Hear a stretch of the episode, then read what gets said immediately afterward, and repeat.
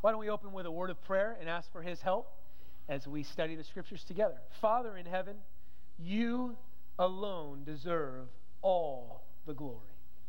You are the Alpha, the beginning, and the Omega, the end. There's nobody like you. We've, uh, we've been spending time this past week working, going to school, uh, doing chores, cooking meals, washing dishes, driving, commuting. But Father, this is a unique time, not because of this building or certainly not because of me, but, but because we are gathered together, your people, uh, to give praises to you. And so we thank you for this time that we could devote to you and to hear from you and to sing praises to you and to be encouraged by one another. And Father, I ask now that as we open the scriptures, that we would hear you speaking. Uh, you have spoken in your word, and you do speak to this day. Uh, these are your words. And so, Father, we need uh, the illuminating power of the Spirit to turn on the light switch in our minds and in our hearts so that we wouldn't just hear these words, but that we, we be changed by them and that we would obey them. And so, Father, that's, that's a work that I can't do. It's not a work that my friends here can't do. So we're asking for divine help today. Please open our eyes that we would behold wonderful things out of your law. In Jesus' name, amen. Would you please turn to Romans chapter 3, Romans 3 21. Romans chapter 3, verses 21 to 26. Now, if you're a guest here or um, if you're not used to turning in the Bible, you've got a Bible there in front of you in the pews, and it's on page 797. Page 797. And we invite you to uh, take a look at the scriptures with us because we believe this is the Word of God. Well, we're in a series, we just started last week, uh, called Rescued Past, Present, and Future. What God has done to rescue us in the past, what He's presently doing in rescuing us right now, and how He will rescue us in the future. And before we, we get into that, I, I'd like to just ask you what you think. Uh, you can respond, but you know it's kind of weird. I might not hear you, but you could respond to a neighbor. It's okay to talk in church a little bit. Um, when I say the word hero, what do you think? Hero. Who do you think of when you think about a hero? What is a hero? Somebody strong, right? Yeah. Yeah, somebody strong. Uh, maybe you think of a war hero. Someone who rescues the lives of his fellow soldiers and wins the battle. Great war heroes. They get a big medal. President puts a medal on them, right? Hero, for certain. That's a hero right there, right? Uh, well, 9 11, September uh, 11, 2001, uh, we saw some heroes, didn't we? Some first responders that see a building that's about to come down to the ground and they run into that building to rescue people who are endangered. Uh, that's a hero. And many of those heroes perished on that day, and many do to this day. They, firefighters, police workers, uh, paramedics, I mean, they go into dangerous situations to rescue people. That's a hero, right? Uh, for those of you who are veterans, for those of you that are first responders, thank you. Thank you for putting your life on the line for our, for our safety. Yeah. Those are heroes. But then I, I, I turn my attention a little bit differently, though, as well. Now, if you're a sports, uh, sports fan like me, maybe you think of a hero as the team captain when the game seems out of hand. There's no hope. Only a, a split second on the clock, and you know our hero Steph Curry catches it, falling out of bounds, fades away, and nothing but net. That, that's a hero, right? Snatching victory from the jaws of defeat. I enjoy that too. That's a different kind of hero, of course. Well, all right. For those of you that maybe uh, uh, uh comic book fans, think, think about superheroes, what, right? They wear a mask and a cape, and they go in and they defeat the villains with superhuman powers. Are any Marvel fans in the, in the house, right? DC fans, right? Yeah, I watch every single one of those movies. Me and my kids. Yeah, yeah, it's pretty. It's pretty entertaining. It's pretty fun to watch, right? The hero saves the day again. How many times has the planet been saved, by the way? For crying out loud, New York's been destroyed like a thousand times. It's ridiculous. Uh, what about the unlikely heroes, though? I, I really like this one. Uh, I'm a fan. Of, I've read all the books, The Lord of the Rings and The Hobbit, and I've seen the movies a couple of times. I just absolutely love it. And what I love, I think, the most about that story, uh, the heroes of that story, is that, yeah, there are a lot of heroes that are strong and, and you know, uh, you know, they're the classic heroes, the elves, and they can do magical stuff, amazing. But the real heroes of the story are the unlikely heroes. They're four little hobbits that really, there's nothing really all that special about them. So Frodo, Sam, Merry, and Pippin, they rescue Middle Earth from the dark rule of the evil Lord Sauron. You're thinking nerd alert, right? But I love it because at the end of the third movie, those hobbits are there in the middle of the, the white city and they come before the new king of the, of the men, right? And, and they, they come and they bow before the king, and he says, Oh, no, no, no. We should be bowing before you. And all of these people bow before these hobbits to pay homage and to thank them for what they did. And so these unlikely heroes, and I just love that story. I get a little teary eyed, and it's like, wow, what a cool, cool story. And so we know heroes, right? So we've got all these different images in our mind of what we think of about heroes. But, but when you think of a hero, what do you think of when you hear that word? You've got to have a compelling story. And part of that compelling story is that it has to include a conflict, right? That's where the hero steps in. When the conflict is at its worst, the hero steps in, and through all of the trials and tribulations, they come through, they endure, and they save the day. That's what makes a good movie. That's what makes a good story, a good book. Well, consider our story for a moment. We heard last week as the series kicked off, as Pastor Phil started us out by, by helping us see that we are ruined by sin. And by, when I say we, I'm not talking about the staff at Valley Bible Church. I'm talking about, he's talking about all of us, the human race. All of us have come from one man and one woman, from Adam and Eve. And because of their sin, all of us been plunged into sin. And we saw last week that this sin isn't just doesn't have just minor effects. It ruined us. It pervades deep down into the very core of who we are. Now, that doesn't mean by our essence, you know, it's to err is human, right? I, I don't necessarily agree with that. To err is fallen human. But God didn't create us with sin we rebelled against him. And so we're ruined by sin. And in many ways, we are both the victim. Some of you are sitting here today and you've been victims. And I think all of us on some level have been victims of sin, of the brokenness in this world. We've been the recipients of the harm done by others to us. And so we've been the victims of this story, of this, of this sin, this ruin. But we're also the villains of this story as well. As, we, as I heard from my friend Paul Crandall last week, I loved how he put that. We're both the victim and the villain in this story.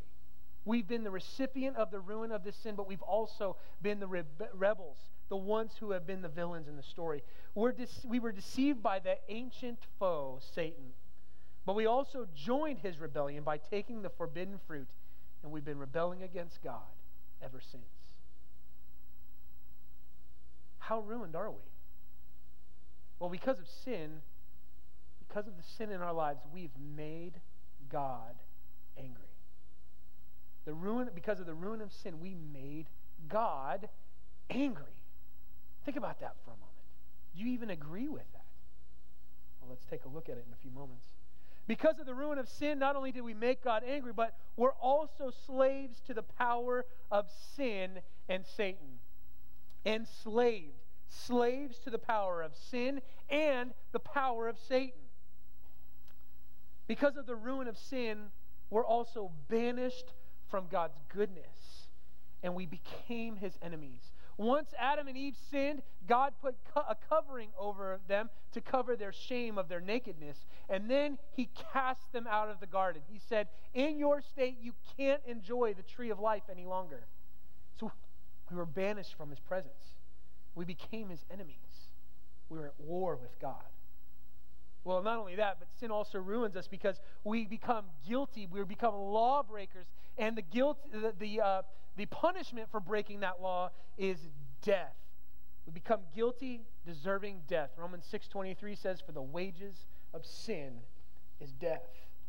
So, Pastor Phil helped us understand this last week. We are ruined because of sin. And this is at the very start of this story, although creation's the first act, if you want to put it that way, and then the fall is the second act, this ruin of sin. And that's where the conflict comes in in this story, friends. The conflict is that we're ruined by sin. What do we do about it? Can we do anything about it? We saw last week that we are incapable of doing anything to save us. save ourselves. There is no, uh, no amount of education, there's no amount of social reform that will get rid of sin. It pervades us. But, but, the good news for all of humanity is that Jesus Christ, our hero, has come to rescue us from the tyranny of sin in our lives. We have a hero that we can look to to rescue us from sin. This series is called Rescued Past, Present, and Future. We saw the conflict last week. Last week we saw that we are in sin. And today, friends, I'm so glad I get to be the good cop. we get to talk about our hero, Jesus Christ. My hope today is that we would leave here just happy in Jesus. Are you happy in Jesus today? He's our hero. He's come to rescue us from the tyranny of sin in our lives. Well, let's get to Romans chapter 3. Romans chapter 3, verses 21 to 26. Uh, we see in the first two and a half chapters, it is a bleak, bleak picture. The wrath of God is revealed against all unrighteousness of men. And uh, be, by the works of the law, no human being will be declared right before God. I mean, it's just, it's bad news. There's nothing we can do to help ourselves. But then we come to Romans chapter 3, verse 21. Follow along as I read aloud. But now, apart from the law, the righteousness of God has been made known, to which the law and the prophets testify. The law and the prophets is what we call the Old Testament. The law and the prophets. You can't be saved merely by obeying the law of the Old Testament, but that law and those prophets, they point to a hero. This righteousness, verse 22, is given through faith in Jesus Christ to all who believe. There is no difference between Jew and Gentile, for all have sinned and fall short of the glory of God. Bad news. We are ruined. Verse 24 and all are justified freely by his grace through the redemption that came by whom? Jesus Christ. Christ Jesus. Verse 25 God presented Christ as a sacrifice of atonement through the shedding of his blood to be received by faith. He did this to demonstrate his righteousness because in his forbearance he had left the sins committed beforehand unpunished. But he did it he did it to demonstrate his righteousness at the present time so as to be just and the one who justifies those who have faith in Jesus.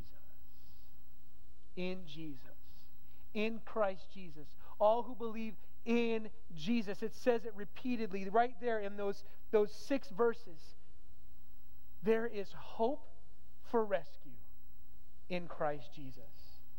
Instead of taking a real close examination of this text, I just I want to use this as a theme to understand what does it mean that Jesus Christ has come and was sent to be our hero, to rescue us from the tyranny of sin. What did Jesus, our hero, do to rescue us from the ruin of sin? There are four things that we're going to look at this morning. These are not the only four things. There are other things, and I invite you as you as you start to, to examine this story and look for the hero, look for other ways that we're not even going to talk about today about how he rescued us from the tyranny and ruin of sin. But we're going to look at four primarily today. What did Jesus, our hero, do to rescue us from the ruin of sin? Well, first, like I said before, we made God angry. Remember that? We made God angry, so our hero lovingly satisfied God's anger over our sin. We made God angry, so our hero lovingly satisfied God's anger over our sin. We call this propitiation. Propitiation. And if you can't remember that word, that's all right. Just remember, God was angry over our sin, and Jesus lovingly satisfied that anger. Well, first we have to ask ourselves, though. We're, we're assuming a lot, aren't we? We're assuming the fact that yes, it's right to think that God really is angry about sin. I mean, that is not a popular concept today. Uh, we, we like to think and we know of that God is love. First John says that. God is love, certainly. So how could a God who is, who is love also be angry with us because of sin? Is that even a possibility? Listen to Psalm 11, verses 4 through 7. Psalm 11, 4 through 7 says this The Lord is in his holy temple. The Lord is on his heavenly throne. He observes everyone on earth. His eyes examine them. The Lord examines the righteous, but the wicked, the wicked people, those who love violence, he hates with a passion. Not just their deeds, but the people. He hates them with a passion. On the wicked he will rain fiery coals and burning sulfur. A scorching wind will be their lot. For the Lord is righteous. He loves justice. The upright will see his face. Why, what's the reason that God is angry? Well, that's because we've violated his righteousness. We've rebelled against him. And it doesn't just say those who, he doesn't just hate the wicked deeds, he hates the wicked. And if you think, well, it's maybe just a little bit angry, no, he hates them with a passion, it says in Psalm 11. Is God angry over sin? Yes, he is. Who's he angry with? With us. Rebels, villains. And in case you think, well, uh, that's the God of the Old Testament, right? We live in a different age. You know, God has matured and, you know, he's kind of gotten over it. And so now it's different, right? Romans 1:18, New Testament. The wrath of God is being revealed from heaven against all the godlessness and wickedness of people who push down the truth, suppress the truth by their wickedness. God is angry over sin, just like we would expect a judge to be angry over wicked crimes of pedophiles and rapists. It is right to be angry over wickedness. So God is angry, but but but is God this kind of angry God that the the, the ancient nations of the world they they had this idea that God by his nature or the gods that they worship, the false gods, are by nature and by essence, they're just angry. And so you got to come to them and and we're kind of like just these little people that he's really not all that thrilled about, but you know, he made us anyway by accident almost. And he's not really too pleased with us. And so you've got to appease the gods because by nature they're just angry. Is that how this God is? Listen to Exodus 34, 6 through 7. Now, in Exodus 34, you must understand the scene of the story. Moses is on Mount Sinai, and he had just received the Ten Commandments, and he went down and told the people the Ten Commandments. And one of those commandments was, You shall not bow down to any other gods, and you shall not make any idols. So, what do the people do? They make an idol and they bow down to it. They rebel against God's commands, the God that just delivered them out of Egypt. So you'd think God would be angry. He is angry. He is angry. He says, Moses, I want to destroy these. But is that who God is by nature? Listen to Exodus 34, 6 through 7. The people had just rebelled against God. God appears to Moses and it says in verse 6 And he passed in front of Moses, proclaiming. Now he said, I'm going to give you my name. The Lord, the Lord, the compassionate and gracious God. Slow to anger, abounding in love and faithfulness, maintaining love to thousands, and forgiving wickedness, rebellion, and sin. Yet he does not leave the guilty unpunished. He punishes the children and their children for the sins of their parents to the third and fourth generation. So this God that we that we know, this God that has created us, is he by nature always just angry and mad? No. He is compassionate by nature. He is gracious and he is slow to anger. Any parents in the room? When your kids are driving you nuts, are, are you slow to anger? yeah. Uh, you woke up now, didn't you? Slow to anger. Slow. And now I'm not a righteous dad. I'm an imperfect dad. I'm not slow to anger when my kids do something that upsets me. This God is perfect, perfect and holy. And yet when we sin against him, he says, I'm patient. I'm slow to anger. Is God angry over sin? Yes, he is but he's slow to anger. And remember, he's compassionate. He looks down on the human race with pity and says, I want to do something about this. He did do something about it. You see, we can't do anything to satisfy God's anger for our sin, but because of his compassion, because of his grace, because of his love, because he is slow to anger, he made a way. You see that way that, that he made for the Israelites, you can see this back in Leviticus 16, 15 to 16, is that uh, again, Le- Leviticus 16, 15, is that uh, God said, you know what, I want you to build this tabernacle, which represents my presence. And what I want you to do is, within the Holy of Holies of this tabernacle, I want you to build this, this box, the Ark of the Covenant. Now you're thinking of Indiana Jones. Hey, there's another hero. Indiana Jones, right? So there's the Ark of the Covenant. And, and upon that ark, on the top of that box, there's going to be a lid, and that's going to be called the atonement cover or the mercy seat. Okay? And what I'm, what I'm going to ask, uh, God told Moses, I want you to send in the priest, Aaron, your brother, and he's going to go in, and he's going to go in with blood the blood of a bull for himself and the blood of a goat for the people. And he's going to take the blood and he's going to sprinkle it on that atonement cover, on that mercy seat. And here's what it's going to do for Aaron and for the people it's going to cleanse them of their sin, and I'm not going to be angry and destroy them for another year. It was God making a way because of his compassion to say, I will have mercy upon the people. But there's something wrong with this picture. While it's wonderful that God made a way, the priest who was going in, he's not perfect. He's got to sprinkle blood for himself. And the blood that he's sprinkling, how is it fair that it's the blood of, of just an animal when we've sinned against a holy God? Is he really accepting of that? Well, he was for a time, but, but see, they had to go in time after time after time to sprinkle blood because they knew God is angry over sin and he's made a way. But they were looking forward to a hero. Would there be a hero that would come and he wouldn't have to sacrifice for himself at all? He'd be a perfect priest. And would there be a hero that would come that could actually be a sacrifice and provide a sacrifice that would take away sins permanently, forever, so that God is no longer angry with us and that really removes the sin from our midst? Could there ever be a hero that would come? And they would be reminded of that need year after year. Romans 3:25, we read it this morning. Let's read it again.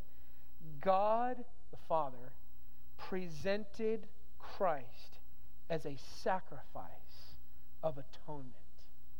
He presented Jesus as our propitiation. He presented Jesus as the mercy seat. He presented Jesus as the place where God's anger is satisfied and sin is put away from the people. God presented Christ as a sacrifice of atonement. How? Through the shedding of his blood. You see, friends, he is the priest and he is the sacrifice. And this is all received by faith. God the Father presented Christ willingly, and Christ willingly gave himself up. It was the anger of the Godhead. It wasn't just the God the Father, I'm really angry, I'm gonna I'm gonna get these people. And Jesus says, Whoa, whoa, whoa, whoa, whoa, whoa, whoa, hold on a second. No, no, no. This is God the Father angry over sin.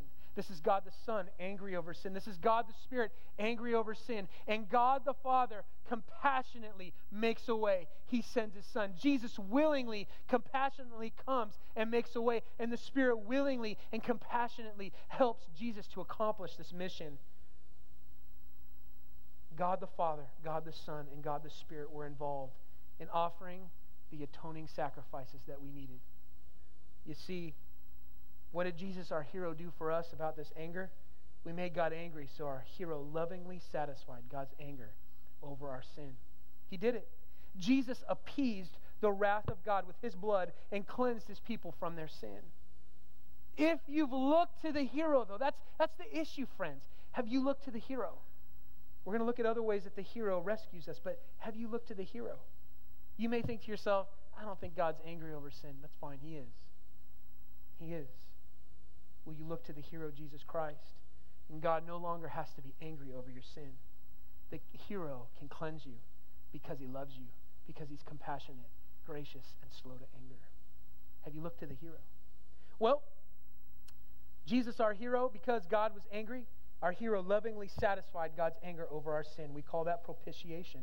Secondly, we were enslaved. We were enslaved, so our hero sacrificially paid the price for our freedom with his own blood. We were enslaved, so our hero sacrificially paid the price for our freedom with his own blood. Call that redemption. You see, this, this idea of redemption, it was nothing new to the people of God. Uh, you see, God delivered his people, Israel, from slavery. In Deuteronomy uh, chapter 7, verses 7 to 9, they would constantly rehearse this story.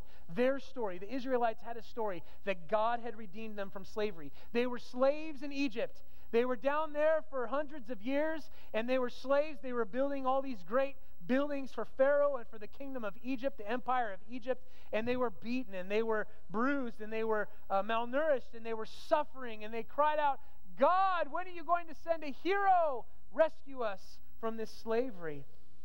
And he did it. That's, that's who God is. In Deuteronomy 7 7 and 9, they're rehearsing the story of their hero's redemption. It says, The Lord did not set his affection on you and choose you because you were more numerous than the peoples, for you were the fewest of all peoples. God's saying, I didn't pick you to be on my team because you're the tallest and strongest. I picked you because you're the smallest.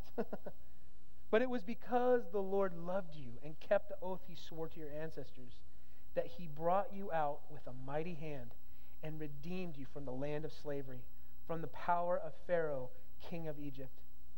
Therefore, know that the Lord your God is God. He's faithful God, keeping his covenant love to a thousand generations to those who love him and keep his commandments. You see, the rescue plan of redemption, that was the story of Israel's hero Israel's hero was the Lord. He was the, the one who came and redeemed his people from slavery in Egypt. But, but, after they come to this new land where they're free people to serve God forever and ever, after a little while, they broke the covenant. The story of redemption got them out of Egypt, but they still have sin in their hearts.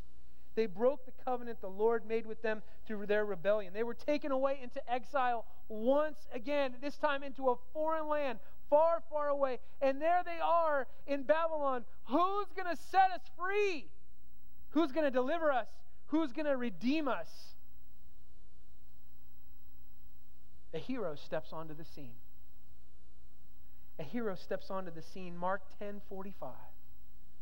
A hero says this For even the Son of Man did not come to be served, but to serve, and to give his life as a ransom for many. Jesus didn't just come and say, okay, I'm going to come and pay the ransom to get you out of exile, to free you from sin, to free you from slavery. He said, I am the ransom. I'm giving my life. I'm giving my life to set you free. This is the story of God's plan to set prisoners free. Well, what are we set free from? I have to turn to John chapter 8. I didn't turn to this one in the first service. So, like Pastor Tim said, here you get a special verse. John chapter 8, verses 34 to 36. Listen to this. We're set free from sin. Listen to what Jesus said. Jesus replied, Very truly, I tell you, everyone who sins is a slave to sin. Anybody here a sinner? And if you say you haven't, you're a liar, so you're a sinner. Very truly, I tell you, everyone who sins is a slave to sin. Therefore, we're all born slaves to sin. John 8 35. Now, a slave has no permanent place in the family, but a son belongs to it forever.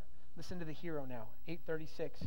So if the son, if Jesus, the son, he's speaking of himself, if the son sets you free, you will be free indeed.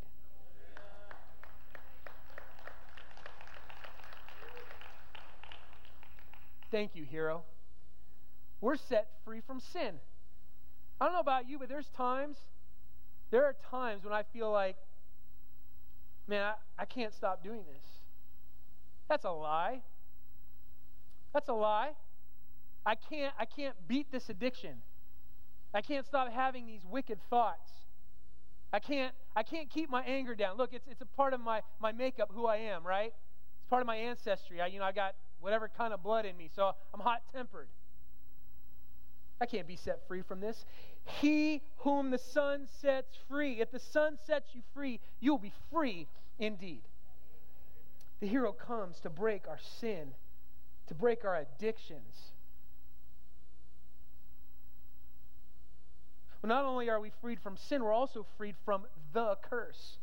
Now, what curse is that? Well, we're told because we're lawbreakers, we are under a curse. we've broken God's law. Galatians 3:13 says, "Christ redeemed us from the curse of the law by becoming a curse for us." He didn't curse the curse, he became a curse. For it is written, Cursed is everyone who's hung on a pole or hung on a tree. Where did that happen? On the cross. Jesus, there on the cross, said, I'm going to become the curse for them to set them free. I'll be cursed so that they're no longer cursed. I'm going to set them free. I'm going to redeem them. Wow, what a hero. What a hero. Well, this hero sets us free from sin. This hero sets us free from the curse. And this hero sets us free from condemnation, feeling and being under guilt, being under the threat of punishment for our sins. Romans 8, 1 through 2 says, Therefore, there is now no, no, zero condemnation for those who are in the hero, those who are in Christ Jesus. Because through Christ Jesus, the law of the Spirit of life, who gives life, has set you free from the law of sin and death. Friend, if you're here today and you've been dealing with guilt, but and if you've trusted in the hero, there is no condemnation for those who are in Christ Jesus. This is my go-to verse when I am feeling just this weight of guilt. This is my go-to verse when I talk with someone else. Man, I just, I, you know, I, I'm struggling in this Christian life. I just feel guilty. Oh, guilty. Romans 8. There is therefore now no condemnation because we've been set free from the law of sin and death. What a hero. Well, we've been set free from sin, from the curse, from condemnation, and we've been set free from fear of the realm of Satan. We've been set free from the realm of Satan. You know, Satan is called the prince of this world. He's got stuff going on all over the place, guys. He's got stuff probably going on in this room right now but we've been set free from the realm of Satan. Colossians 1 13 to 14. For he, God the Father, has rescued us from the dominion of darkness and brought us into the kingdom of the Son he loves, in whom we have redemption. Redemption, the forgiveness of sins. Friends, if you are in the hero, if you are in Christ, you have no place in the kingdom of darkness any longer. You are a foreigner. You are a, a, an alien to the kingdom of darkness. You belong to the kingdom of light. We have no longer to fear the realm of Satan. We've been set free from sin. We've been set free from the curse. We've been set free from condemnation. And we've been set free from the realm of Satan. What a hero. We were enslaved, so our hero sacrificially paid the price for his freedom. Now, what did he pay for all this stuff? What did he do? Did he come in with, well, I'm God, so I've got all the riches in the world. Here's a bunch of gold. Boom. I'm going to set you free with all this stuff. What did he pay? His life. He paid his precious blood for you, for me, to set us free. What a hero. What a hero. Jesus sacrificed everything to pay the price for our freedom. There is no addiction, there is no crime in our past not even Satan has any right over those who've looked to the hero to be rescued. Have you looked to the hero? Those of you that are sitting here that are struggling with addiction, look to the hero. Those of you that are feeling like you're cursed in this life, look to the hero. Those of you sitting here today who feel condemned and guilty, look to the hero. Those of you who who live in a fear of Satan and his demons, and you feel like they've got control over you, look to the hero, our Redeemer, who paid, paid the price for, to set us free with his own blood. Have you come to the hero? Well, we saw that God was angry, so our hero lovingly satisfied God's anger over our sin. It's propitiation. We just looked at the fact that although we were slaves, our hero sacrificially paid the price for our freedom with his own blood. That's redemption. Thirdly, we were at war with God. At war. At war with God. So our hero courageously broke the hostility so that we can enjoy peace. We were at war with God, so our hero courageously broke the hostility so we can enjoy peace. This is called reconciliation, friends.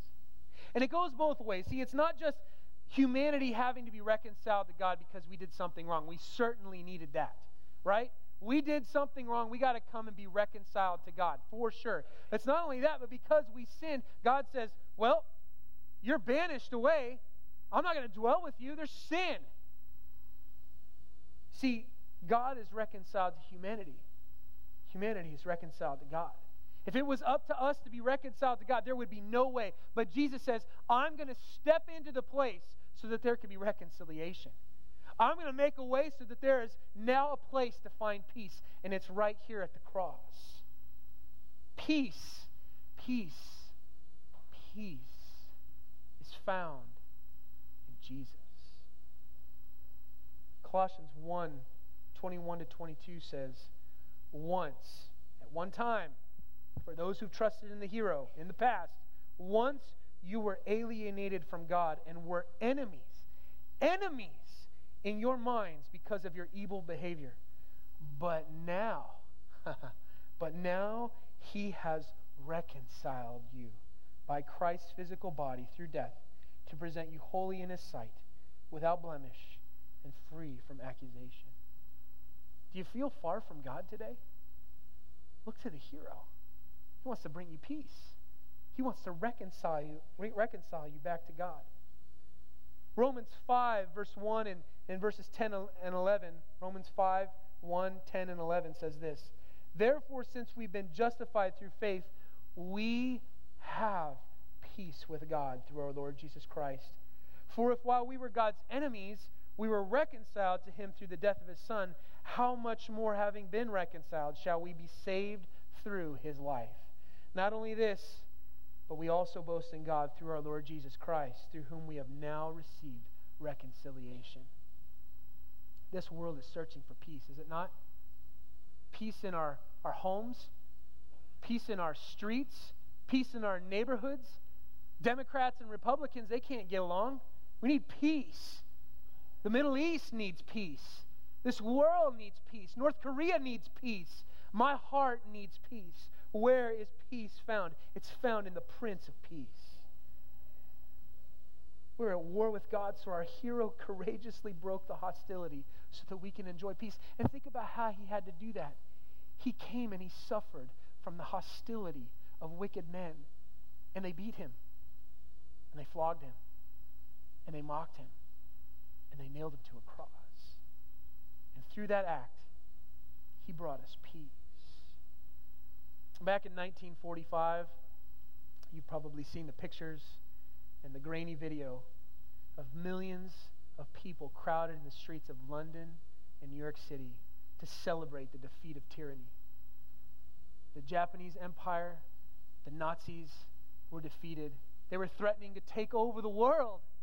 And it looked dark and it looked bleak, but some heroes stepped forward and they won the war, and many of them sacrificed their lives for that.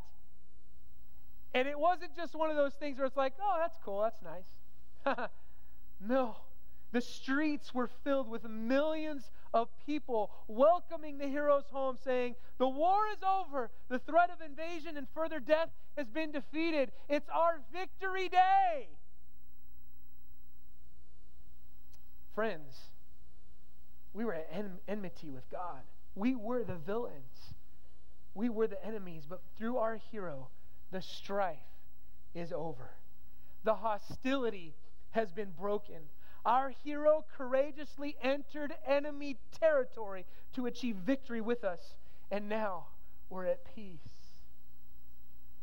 Now, Victory Day uh, has been accomplished, but it's not been celebrated yet. One day, our Prince of Peace, he's going to come back. He's going to put his feet on the earth, and we're going to have a huge party and we're going to sing Glory to the Lamb. Hallelujah to the Prince of Peace. Yes. Our Prince of Peace. There is no politician that can bring us peace like Jesus can. There is no counselor or therapist that can bring us peace like Jesus can. Our hero courageously broke the hostility so that we can enjoy peace. Fourthly, what has our hero done to rescue us from the tyranny of sin? Well, we were guilty of breaking God's law and deserving of death. So our hero willingly stepped in take our place. We were guilty of breaking God's law. We deserved death. So our hero willingly stepped in to take our place. This is substitution. You know the term if you played sports. You sub in one guy, sub in another guy or gal, right? Substitution. Substitution. Except Jesus isn't coming into to the game. He's, he's stepping into our place to experience death for. You see, when, when God's people were in exile, they, they knew they knew that they would need somebody to be their substitute. They knew that they deserved death uh, because they were guilty of sin. And so there was a lot of darkness. You read that in the prophets of the Old Testament. There's a lot of darkness there, a lot of judgment. There are some glimmers of hope. See, Isaiah foresaw a day when a hero would come. Isaiah foresaw a day when the suffering servant, who is there, our hero, would heroically step in to take the place of punishment for the people for their sin. He foresaw this suffering servant. And Isaiah 53, 4 through 6 says, Surely he, this suffering servant, took. Now, he's saying this as, a, as if it's happened in the past, but it's still something to happen in the future. Isaiah sees this vision, he sees this prophecy, he knows it's going to be fulfilled. He took our pain and bore our suffering. Yet we considered him punished by God, stricken by him, and afflicted. But he was pierced for our transgressions, another term for sin. He was crushed for our iniquities. The punishment that was that brought us peace was on him. And by his wounds we're healed.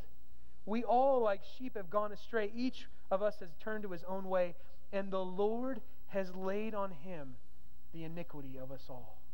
Here I stand, deserving death, guilty, and God says, I'm going to send a suffering servant to take the guilt and place it on him.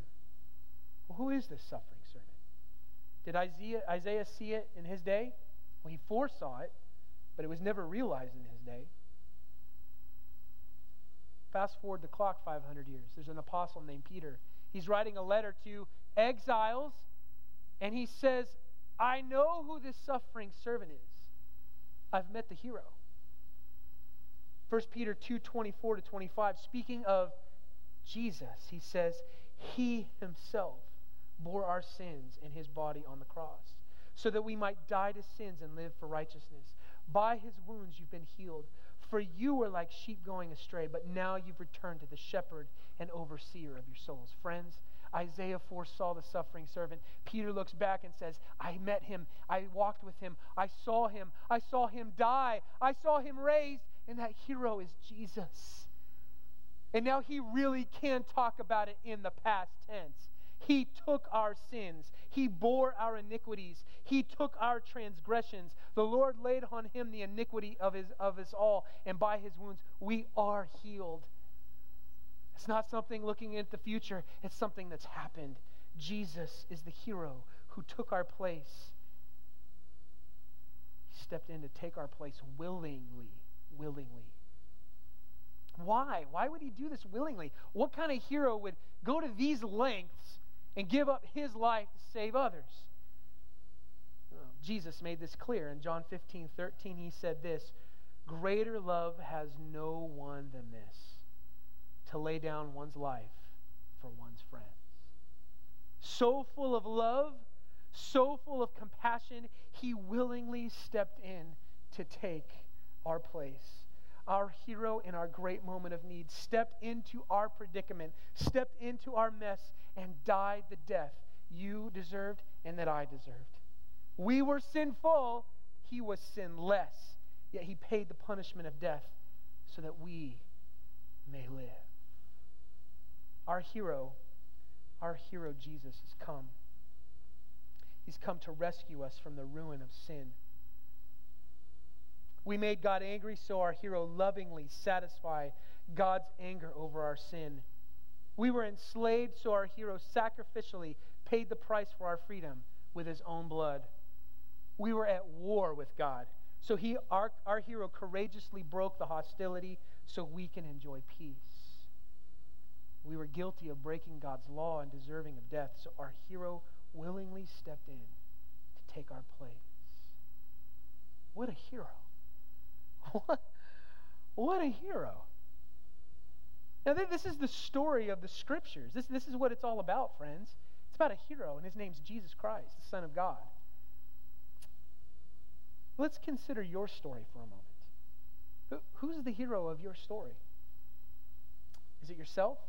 Sometimes we live that way. so busy with my job, paying bills, school, uh, cooking meals, cleaning dishes, going on vacations. Well, you know what it's like, right?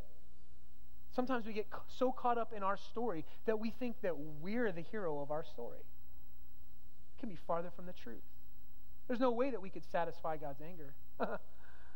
there's no way that we can uh, that we can bring peace where there's war. There's no way that we could pay the price to set us free from our own slavery. There's no way that we could die the death that we need to die in order to set us free from fear of death.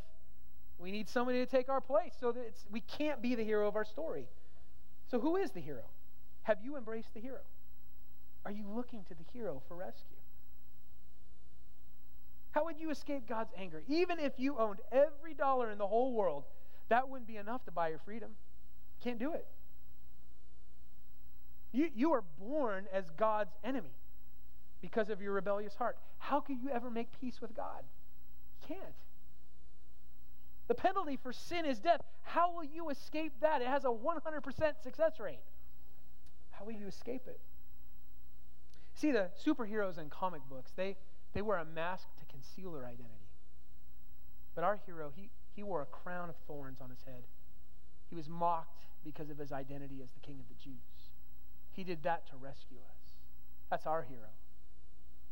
Superheroes in comic books, they, they wore a cape around their neck to look real you know, strong and to show off their super abilities, but our hero, he hung on a cross to rescue us from the ruin of sin.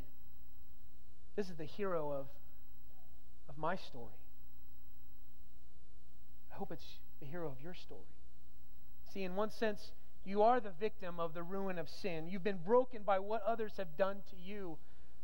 How are you going to be set free? Look to the hero. But every single one of us, in another sense, is the villain who's brought on the ruin of sin because of our rebellion against God. What are you going to do about that? Look to the hero. What kind of story is it where the hero comes in to save the villain? That's the he- story of our hero, the story of Jesus. Who's the hero? Have you embraced the hero? I have a couple of challenges before we close. My first challenge is for those of us that have embraced this hero. And there's so many good things going on here at church and in our lives that we're trying to improve ourselves, right? And that, there's nothing wrong with that. But sometimes we get so caught up in improving ourselves that we forget who's the real hero. This church has been around, I believe, for nearly five decades because God's blessed it, because we talk about the hero. Talk about the hero a lot. At least we want to. We try to. What about you? Do you talk about the hero? Does the hero come up in your conversation? Or, or is the conversation always so much about you that people think, oh, yeah, well, just like me, that he or she's the hero of their own story? It's pretty commonplace. Who's the hero of your story? Uh, the other day, I was driving home from work. This is really convicting. I was driving home from work, and uh, it was cold and wet, as it has been like for the last two weeks, right?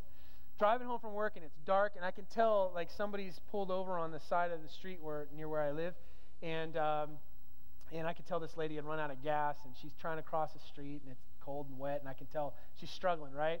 And I'm thinking, oh man, Laura's like, I know she called me. She said dinner's almost ready, and you know it's a good hot dinner, right? I gotta get home, right? I'm already running late, and I'm thinking, oh Lord, I, I send somebody to help this lady, right? She needs a lot of help. I'm sure she's run out of gas or whatever.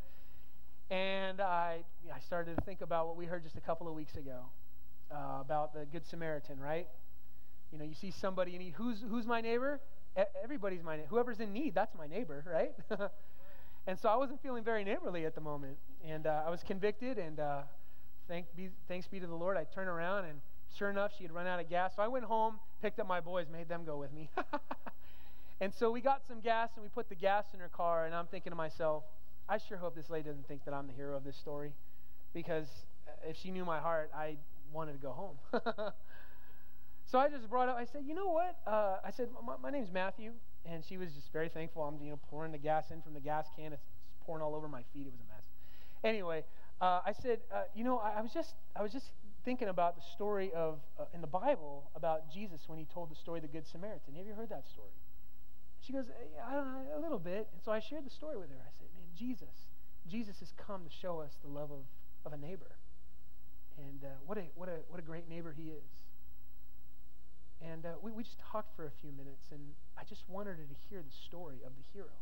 I was not the hero. I wouldn't have been there if it weren't for the Lord stepping in and saying, hey, get over there. Right? Jesus is the hero. Yeah, I'll applaud him. I'll applaud him. Jesus. But do you find opportunities? I want to challenge you. If you know the hero, it's our job to tell the story. And if you're telling your own story of your own heroics, boy, you've got it all wrong, friends. Our job is to tell the story of our hero, of Jesus. Will you share the story? Before, as you go today, and you go to lunch now, it's, it's lunchtime, and you're very keenly aware of that, and so I know you want me to finish.